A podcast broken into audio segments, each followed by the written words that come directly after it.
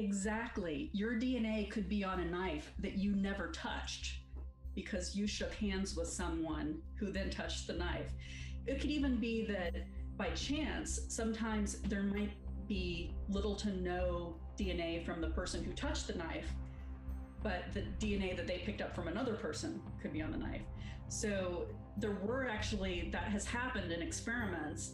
And even in real life, there was one case that really surprised me where there was a guy who actually was charged with a murder. It ended up, you know, that they figured out that he hadn't done it, he couldn't have done it, but his DNA showed up on a dead body. This is the Way Podcast the militias needed to have a heads up that I was coming. I personally think that it, you know, like in chess. So that's how deep the addiction goes. I've been incarcerated most of my life. Having a conversation with or they've been given no option, either join or die. snipers, and it was a military. That film is famously visually gorgeous. If you want to know more about the Way podcast, go to podcasttheway.com.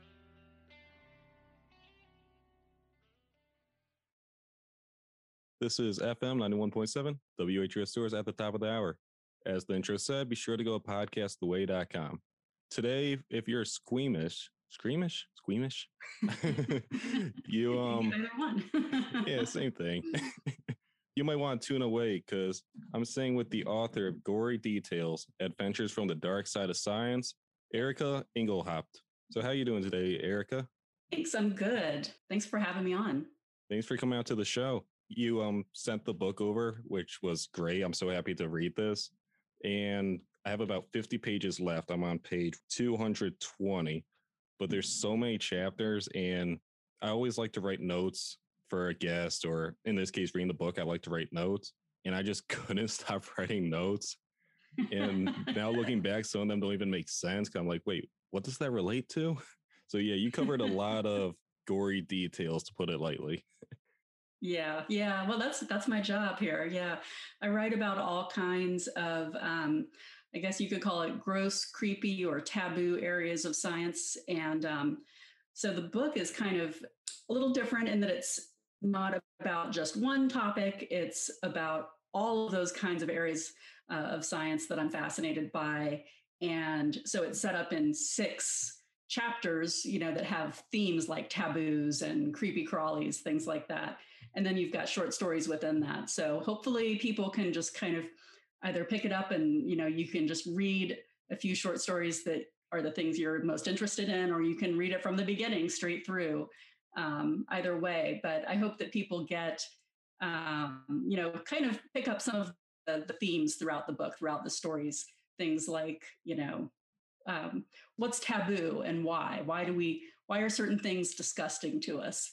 Um, and uh, yeah those are some of the kinds of things that i'm interested in and things about you know how we think and what makes us tick. So basically like those morbid curiosity questions or anything yeah. like you think is gross but you want to know that's what the book's for.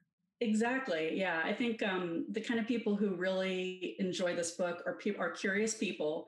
Um, the kind of people who you know if you if you're someone who enjoys mysteries and you know true crime and you're into the detective shows and all of that kind of stuff and you're always just curious then you know then you're my kind of people. You know i i think that the idea of having morbid curiosity kind of gets a bad name like um, it sounds like it's a bad thing uh, or i think people make it out to be a bad thing like oh that's that's morbid. Um, but when you think about it, you know, morbid curiosity is completely normal. Like, why wouldn't we be interested in death?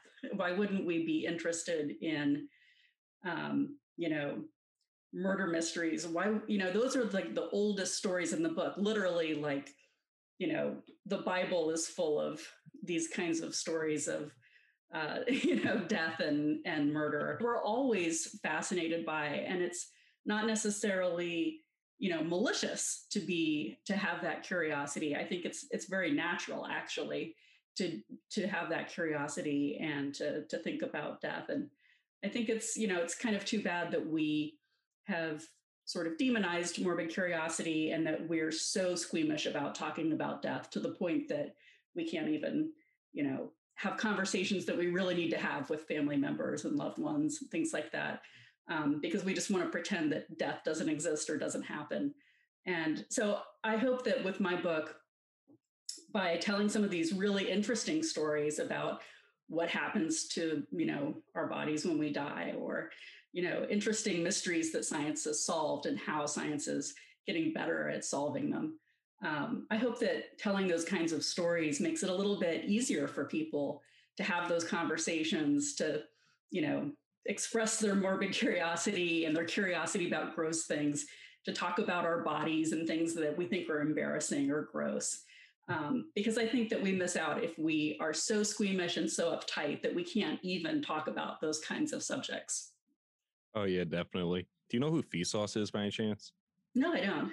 He's a YouTuber who actually stopped recently, but he was a great like he would dive into a random subject. He won awards and he did a whole episode like why are we morbidly curious?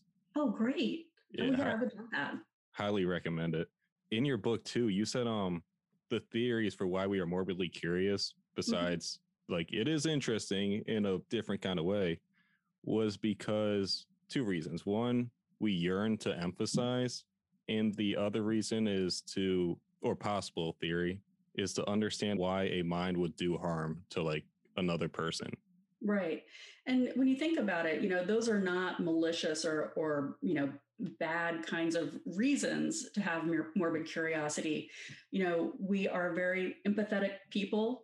Um, it's part of human nature to have empathy. Um, and I think, you know, we've recognized more and more that, for example, when we call someone a psychopath, what we're saying is that they lack empathy um, for others. And so I think that we're very interested both in um, empathizing with people, either whether it's the victims of crime um, or you know people who have gone through some strange you know medical situation. We're interested in that too, and I think that that is partly because we want to empathize with those people. There's there's satisfaction that we get from empathizing with others, and then you know the other part too about wanting to um, either protect ourselves you know we can get information about how to protect ourselves um, from being becoming a victim of crime or being in a situation like that. Um, so that's a you know also a very reasonable um, have more morbid curiosity. And also just to you know to understand what's going on like you said in in the mind of someone uh, who you know wants to harm other people. Um, i think that it's all you know we're, we're curious about what makes other people tick whether whether those people are up to something good or something bad. We want to know what what makes them tick and and um, and understand how we can relate to to other people as well. So you know so i think that for some reason we we demonize the idea of being having morbid curiosity or being curious about those kinds of things. Um, you know when i tell people the kind of stuff that i write about um, and i write about a lot of you know forensic science and there's a lot of dead people and stuff that i write about. And um, sometimes people are kind of surprised when they meet me because i'm you know pretty normal looking person. I don't necessarily wear more black than the average person. Uh, jet black hair. They expect me to like maybe be really goth looking. And um, I don't necessarily have that look going. So I think sometimes people are a little surprised that um, that I seem like a very just average, normal looking person. And I think that's because actually average, normal looking people are have just as much morbid curiosity as you know someone who's all gothed out and um, you know likes to wear lots of skull jewelry and stuff like that. So not that i'm opposed to skull jewelry. I have i definitely have my own share of you know fun skull themed paraphernalia. But as you can see there's like a skull on the on one of my bookshelves behind me. Not a real one. Oh, good. you didn't pick it up from your travels. No, no, don't don't deal in human remains. That's wrong. Yeah, you did cover that a bit that I do want to cover in the book. Well, I'm gonna mention, but the morbid Mhm. curiosity too. the news when you watch TV, a lot of it is sort of scary, like, oh, there's a murderer here, or be ca- careful about what they're putting in the water, like something like that. And Right. I think it's to sort of bring that fear factor into the audience because it attracts more views. People have to focus on so they like know what to look out for and what to feel safe about. Yeah, I think people, um, you know, uh, what I've always found is so I started out uh, with Gory Details as a blog, first at Science News Magazine and then at National Geographic. And I've always found that a lot of my blog posts that are about some of the like kind of scariest, creepiest, or grossest stuff tend to get the most traffic, the most people read them. And um, part of that is, you know, there's this element, I guess, of people are interested in something that's surprising or shocking right? And um but i really i i like to think that we're also just really we're interested in those things that catch us by surprise and that are something that you've you just haven't had you haven't thought about before or the kind of question that you would have been too afraid to ask or too embarrassed to ask for yourself um, so the kinds of things that I like to write about, I don't want to write about something just for shock value. Like I don't want to just tell you about something gross that happened or, you know, really like sick and twisted just for the sake of telling you that this crazy twisted thing happened. Um, it, really has to be something where there's some interesting science in it, something that we can learn from. Um, so, you know, for example, I was personally really interested by this this weird case that was going on in the Pacific Northwest where um, disembodied feet were just like washing up on beaches around uh, you know the Pacific Northwest, like Vancouver area, and on face value, when that started happening, people were really freaked out and like, oh my God, there must be some serial killer on the loose or something who's like chopping off feet and then they're and throwing them in the ocean, right? And then they're like washing up on shore sometime later. And um, which is crazy and interesting and has shock value in and of itself. But then the real story behind that and what I, you know, as I was doing research and calling people, and I spoke to, for example, you know, uh, um, one of the people from the forensic examiner's office up in, in Vancouver who had worked on some of these cases um, and examined these feet that were coming in. And the feet were usually inside a shoe, often a sneaker. And, um, you know, it just turned out to be so much more interesting than actually it would be if it was just a serial killer, because there's all this kind of cool science that people have had to do to figure out, like, well, what would what does happen to a human body if it's in the ocean? Like, how does it decompose? And um, and you know, studying the oceanography and the currents in that region. And what you end up to coming to find out is that, you know, if if a body goes into the water for any reason, you know, just whether it's suicide, it, it doesn't have to be a murder, you know, just a boating accident could cause Yeah. there to be a body in the water. And um, the, the that in that particular part of the world, a body in the cold water is more likely to sink and there are a lot of scavengers in that part of the coastal ocean like you know crabs and lobsters and things like that and they're going to come you know scavenge on that dead body and it so happens that our ankles don't have um, a lot of like there's not a lot of connections between the bones. It's very kind of loose and a lot of tendons and things holding it together. So it just so happens that all of those scavengers can gnaw through all of that soft tissue and feet are one of the things that's going to basically come apart first on a dead body.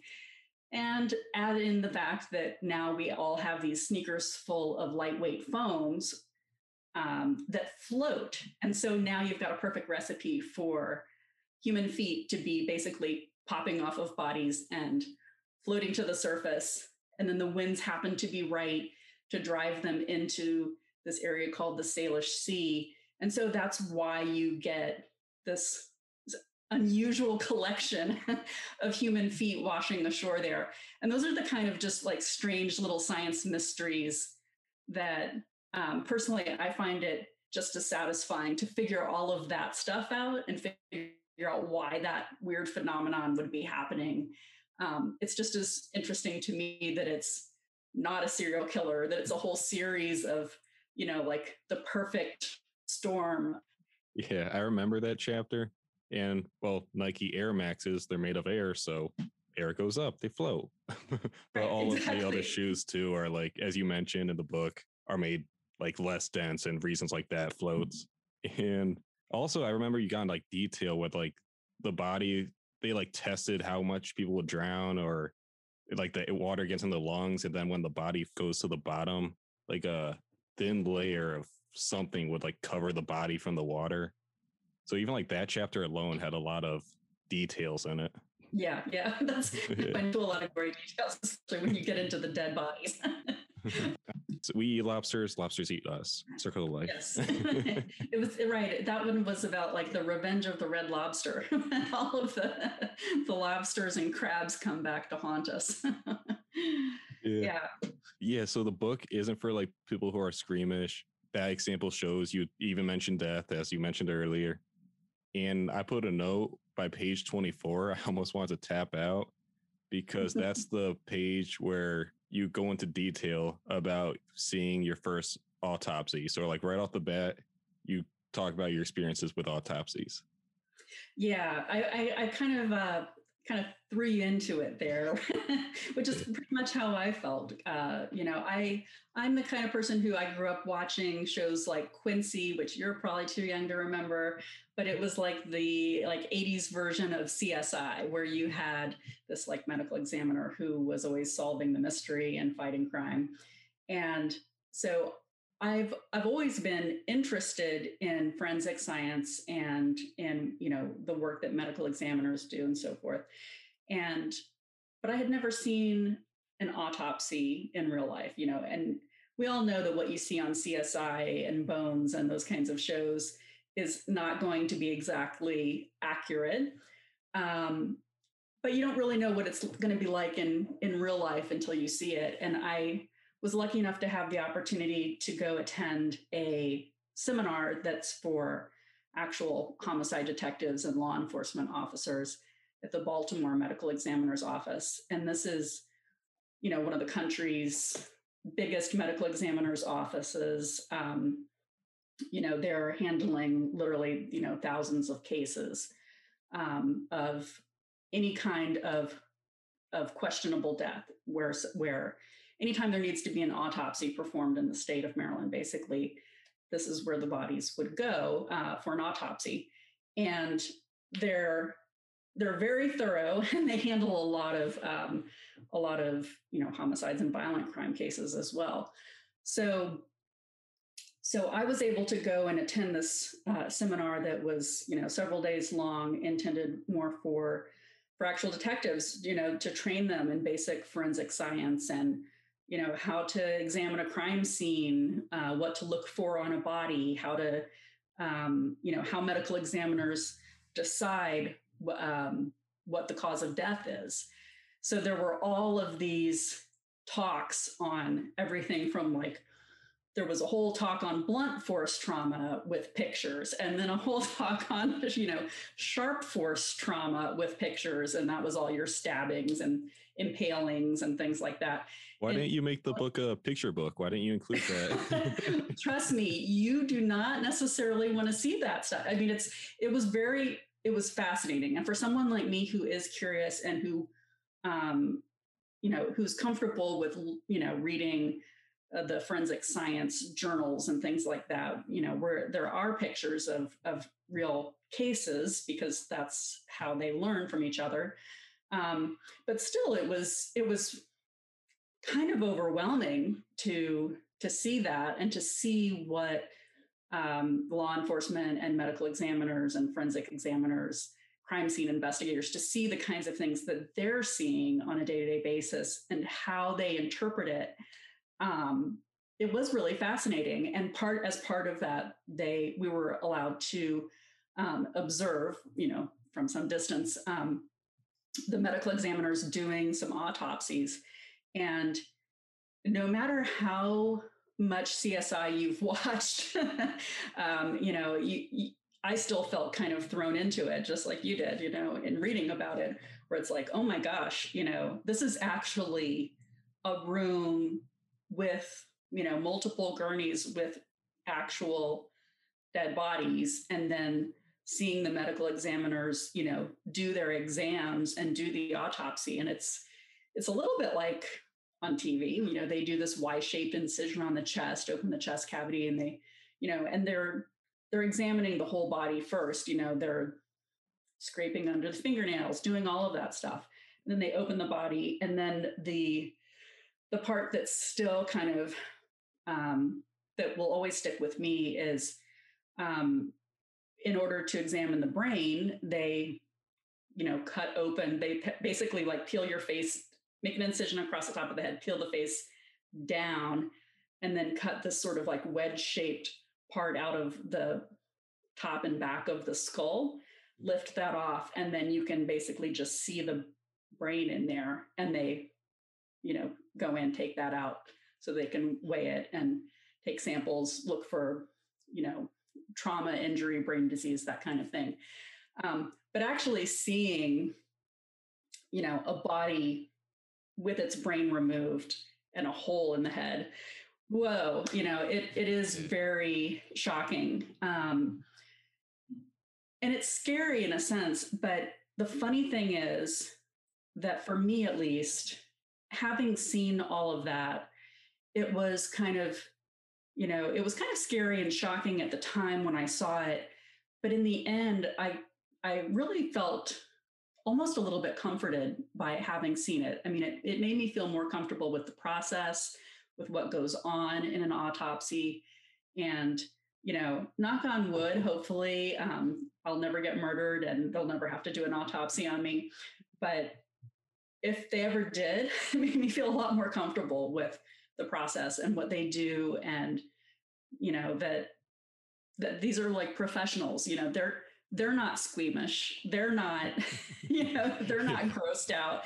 They're very thorough and attentive. And um, and it they did a really good job and um, you know it it just kind of it humanized the people who do that kind of work for me as well you know made me feel a little more um, trusting because you know we when you watch shows when you watch tv shows where there's a medical examiner or the kind of you know crime scene investigators there's they they often depict them as like really quirky or weird.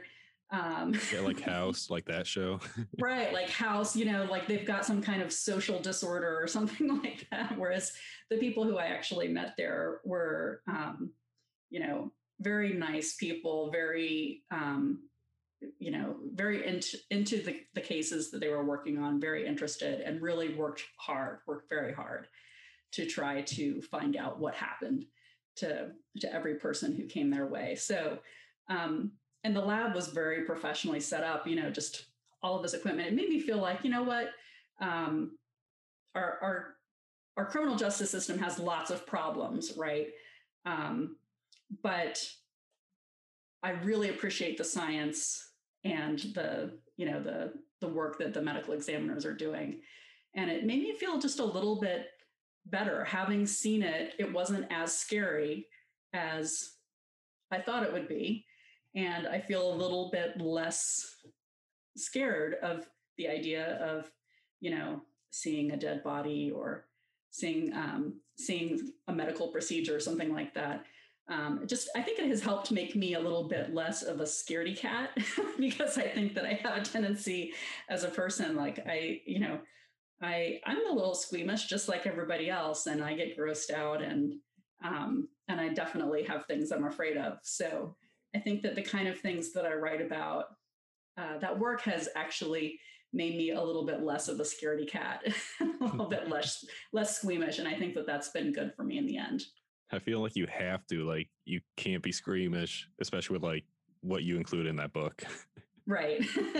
yeah. You know, to be clear, like not all of it is as um is as hard to deal with as something like an autopsy. I mean, I've also got lots of, you know, it, lots of stuff on I love insects. And so that's something that like people are kind of grossed out by.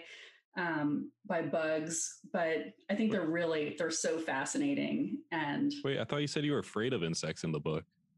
well, roaches I will probably always be afraid of. I think I've gotten more comfortable with a lot of insects. I think they're they're fascinating. I've grown to really appreciate them far more. Um, but yeah, there is something definitely just like a visceral reaction that I think most of us have to, to roaches. There's just like certain insects and animals in particular that just really trigger that disgust for us, you know. And, you know, usually the kinds of things that we feel disgust for are things that can harm us or make us sick. Um, that's what scientists think is probably the the root of the feeling of disgust because disgust is pretty universal like people in every culture have things that they find disgusting. And most people around the world, no matter where they're from, um, are disgusted by certain things like um, blood, body fluids, um, spiders. Spiders, probably pretty universal. Yeah, I mean, mm-hmm. people and and insects rate as somewhat disgusting, but that gets a little bit more cultural because there are some insects that are eaten in some parts of the world and not in others.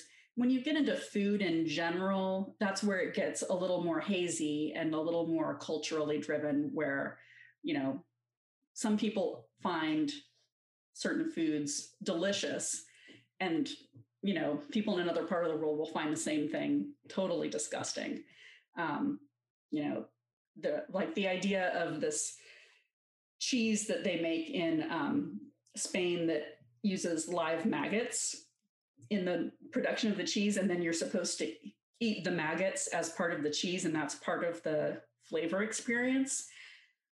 You know, that I, I just I, I think I could not get past that. you know, I think you would have to be raised with that cheese in order to really appreciate it. Um, but it is considered a delicacy, you know, and and there are things that certainly that we eat as Americans that um, you know not everybody thinks are so delicious as we do. So um, yeah, blue you know, cheese is like one thing because it has like a it was it moss? No, it's uh what's in blue cheese? It's made with the um a fungus. Yeah, fungus. So like fungus yeah. is weird, let alone mm-hmm. maggots. And then like lobsters used to be uh you couldn't serve in a prison because it was so low class. But now right. everybody eats lobster. Right. People thought that was lobster was really disgusting, and now we think it's really delicious and wonderful and a delicacy, and we pay tons of money for it.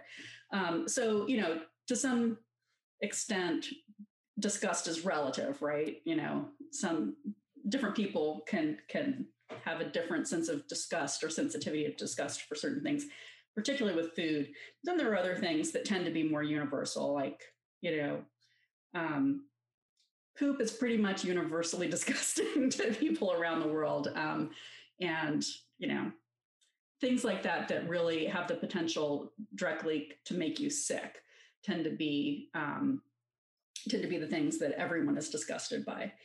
And and insects are kind of in a middle category there where um, you know a lot of people don't really would not want a spider walking on them, for example. Um, that's fairly universal, but um, you know, in some places it would be common to eat crickets or ants and others that would be considered disgusting. So, having tried, having now tried lots of insects at a conference that I went to, um, I will say that that one, you know, is is definitely very relative. You know, I, I tasted um, all these different foods that were made with insects. There was a chef there who specializes in cooking with insects and in making them really tasty.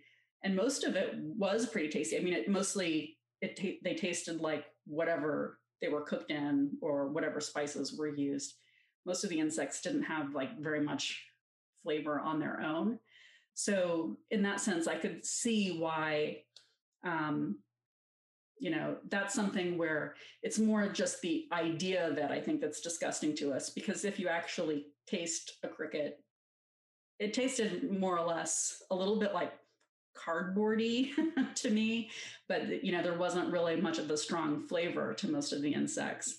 Um, it was more the the concept of it and um, and to some extent maybe the texture. Like for the big ones, the the ones that were hard for me to eat as a somewhat squeamish person were the um, silkworm pupae, which are like um, in between the larvae and the adult, and um, they're big and segmented and. Uh, you um, ate that? I just looked it up. Yeah, I ate one of those. Uh. it was cooked in like a curry sauce. So They sell them in like well- cups too. I see. Like you can go in well a disguised, but it that one was hard for me because of the texture, because um, it felt more like you were really like biting into an insect with like that squishy body. Um, so that was the hard part. But the, anything else, you know, the smaller stuff, or especially like if it was fried or something and it was just crispy, it wasn't that different from eating any other kind of like crispy fried thing, you know, to be totally honest. so yeah, I felt like I had to at least try eating the insects, um, you know, in the name of being the gory details writer.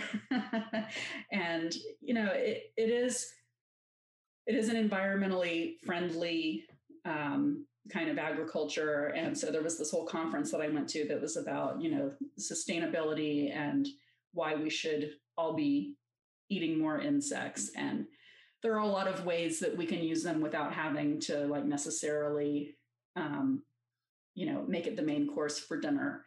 And so that was really interesting to learn about too, because for example, there's going to be there's a lot of insects being grown, including maggots. Um, the, mag- the, the maggots Yeah. of black soldier flies are getting to be a really big business now because you can grow them um, using you know waste products so it's very like efficient very green um, you can use food waste for example to grow the the maggots and then the maggots are great to use as feed for livestock like chickens pigs you know other animals that we eat we may not want to eat the maggots but a chicken is more than happy to eat some maggots and to have that as part of their feed. So that's like a good way that we can incorporate insects into our food supply. is that common um, practice or is that like the future? I think that's coming in the future. It's it's already starting. Um, the black soldier fly larvae, the maggots, are already a pretty big business in China. They're they've got lots of farms set up, and I met peop- a lot of people who were setting up basically maggot farming operations in the U.S. and getting started on it um, as like a really great business opportunity to get into because there's so much demand for animal feed. And there were even companies that were working on it for pet food as well.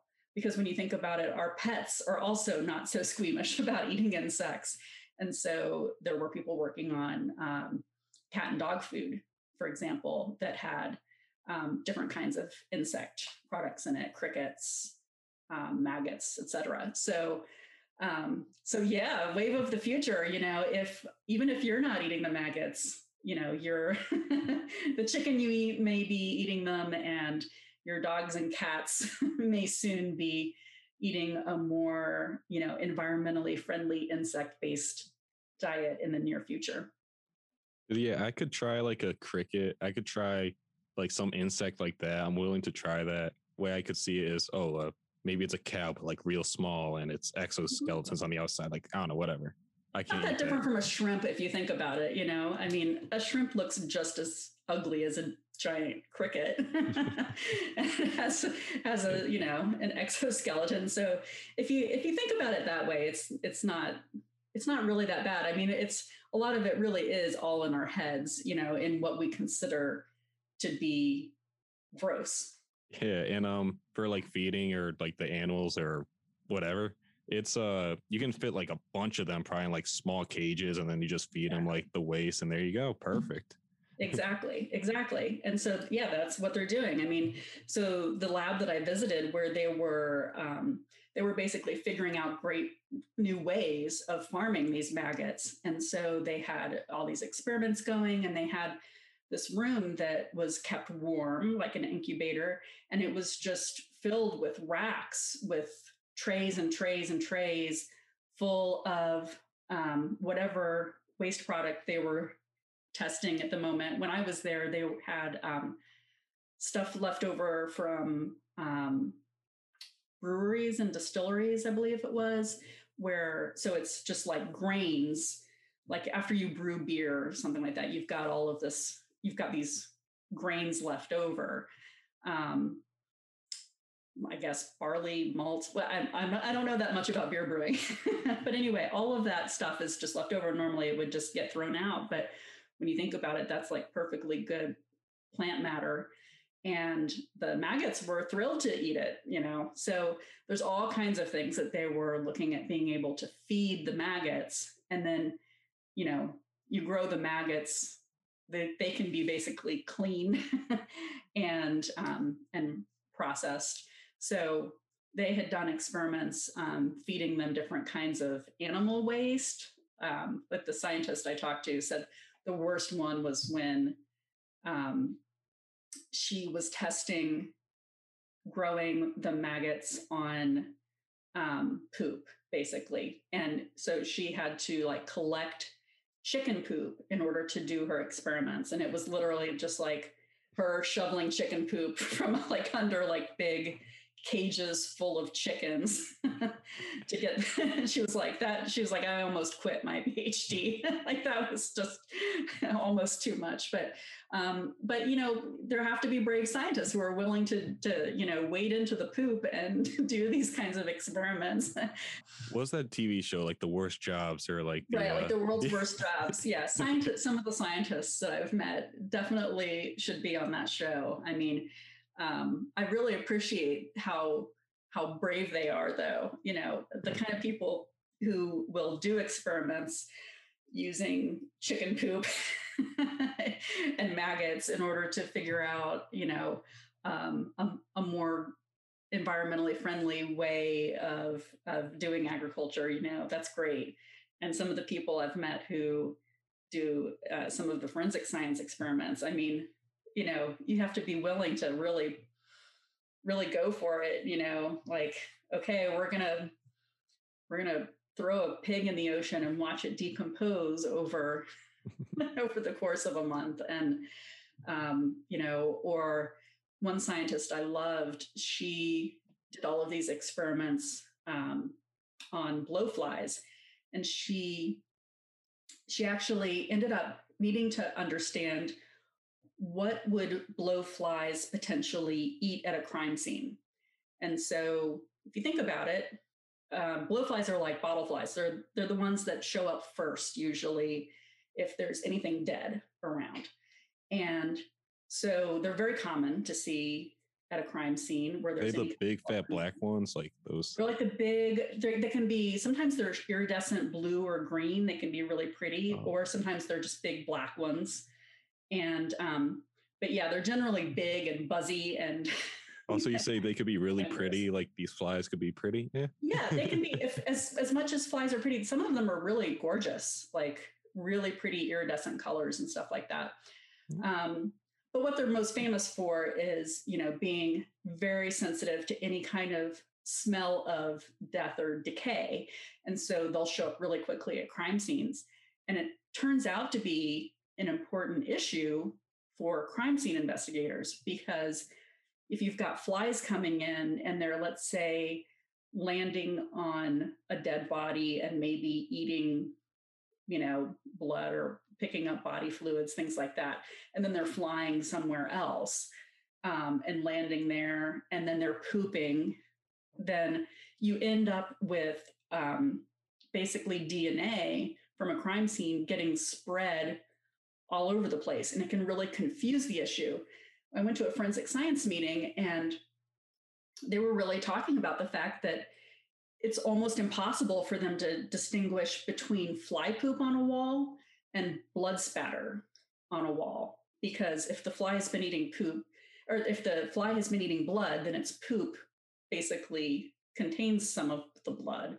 Oh. So, so this is one of those like really gross things that you would never think of unless you were a crime scene investigator, and it was like, you know, this could be totally screwing up your case, where you could be confusing.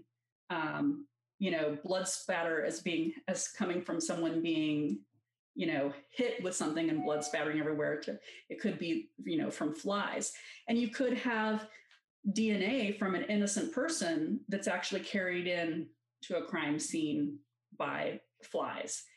And so strange enough you know this is starting to become a big problem for uh, for forensic science because we're able to detect such teeny teeny tiny levels of dna at this point. Uh, the technology is so good that it creates a problem when you can have DNA moving around just from a fly landing on something or just from literally one person touching something and then touching another object. That's called transfer DNA, and that's becoming um, a really hot topic as well. And so, actually, on that too, did I read right that if you shake somebody's hand for 10 seconds, and then mm-hmm. they have a knife and they stab somebody, your DNA could be on that knife? Exactly. Your DNA could be on a knife that you never touched because you shook hands with someone who then touched the knife. It could even be that by chance, sometimes there might be little to no DNA from the person who touched the knife, but the DNA that they picked up from another person could be on the knife.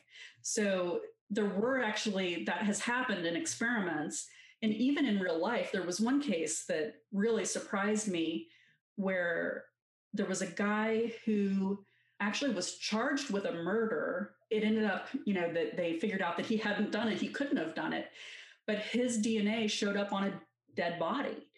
This man had been murdered and they, they you know, scraped his fingernails and took, you know, his hands and stuff like that.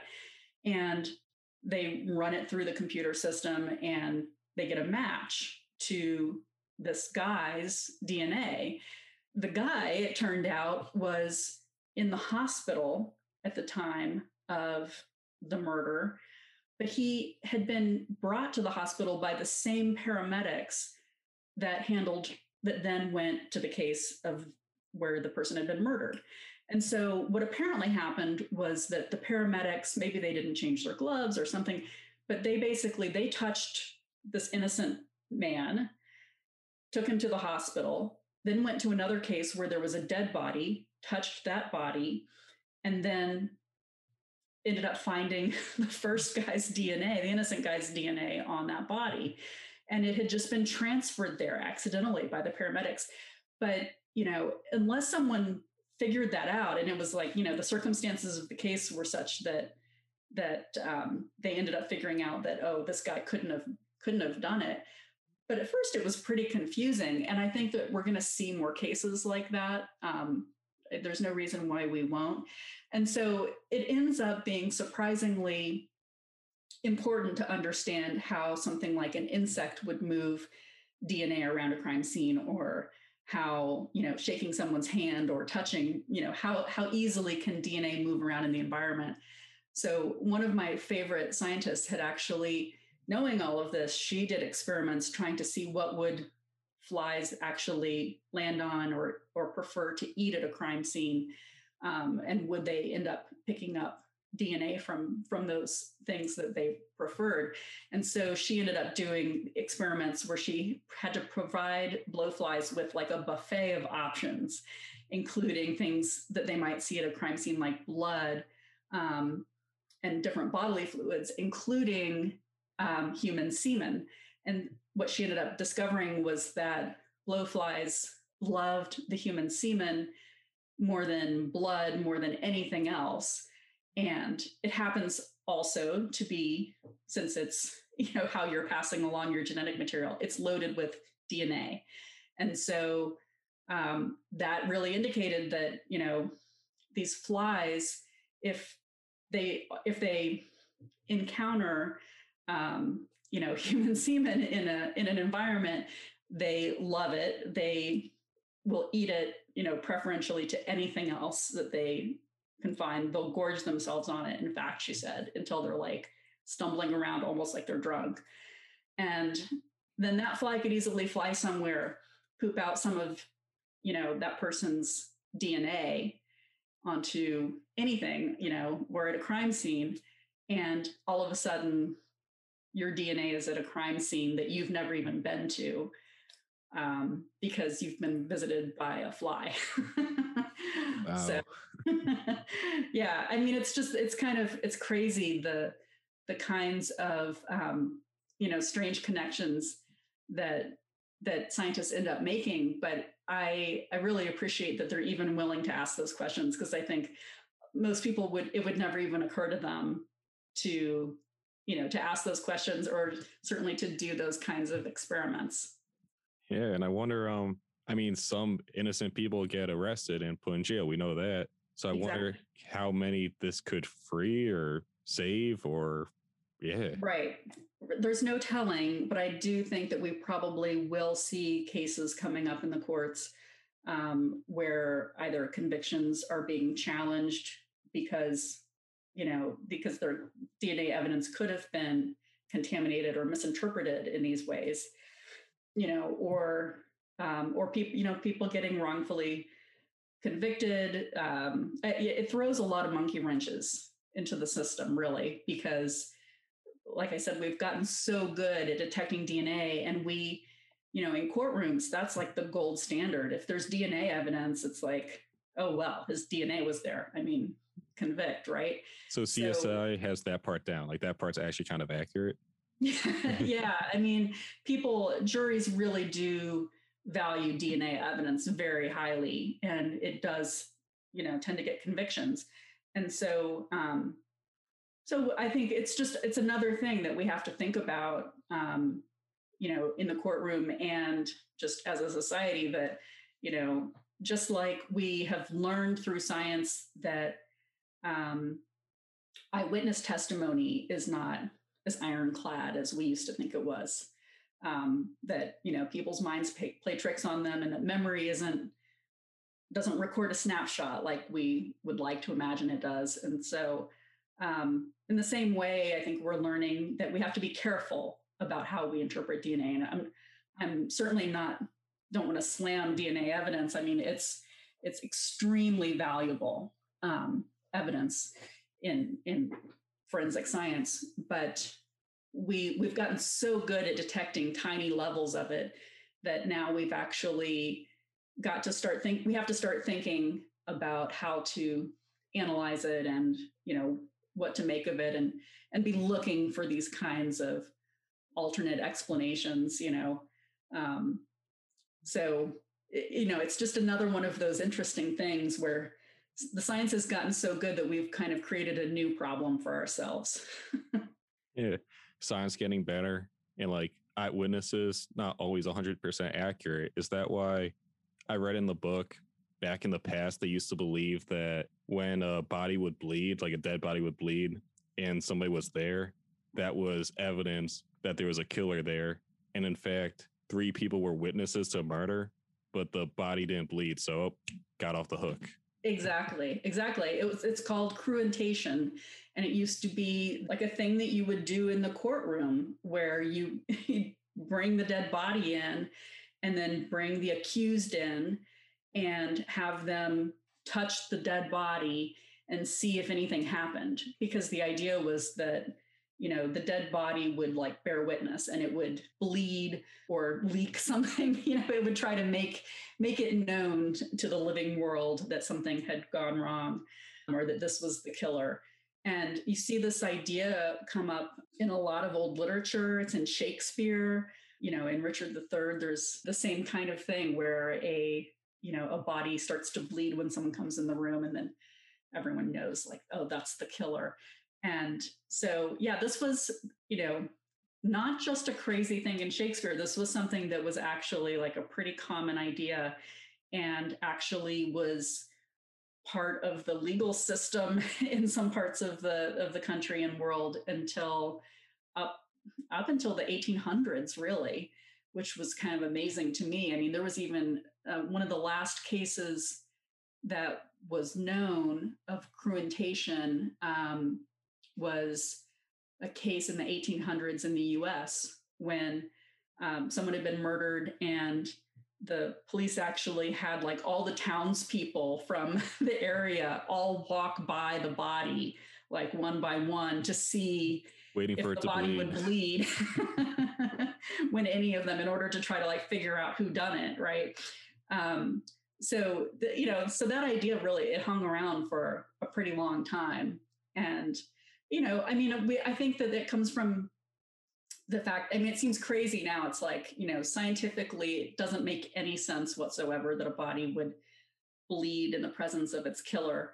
But i think that um, you know it comes from our our deep-seated wish and that you know that that the dead could speak to us and our you know now we have no, new ways like dna of trying to um, basically get those sort of messages from the dead um, and to to try to tell what happened even though we can't see it for ourselves.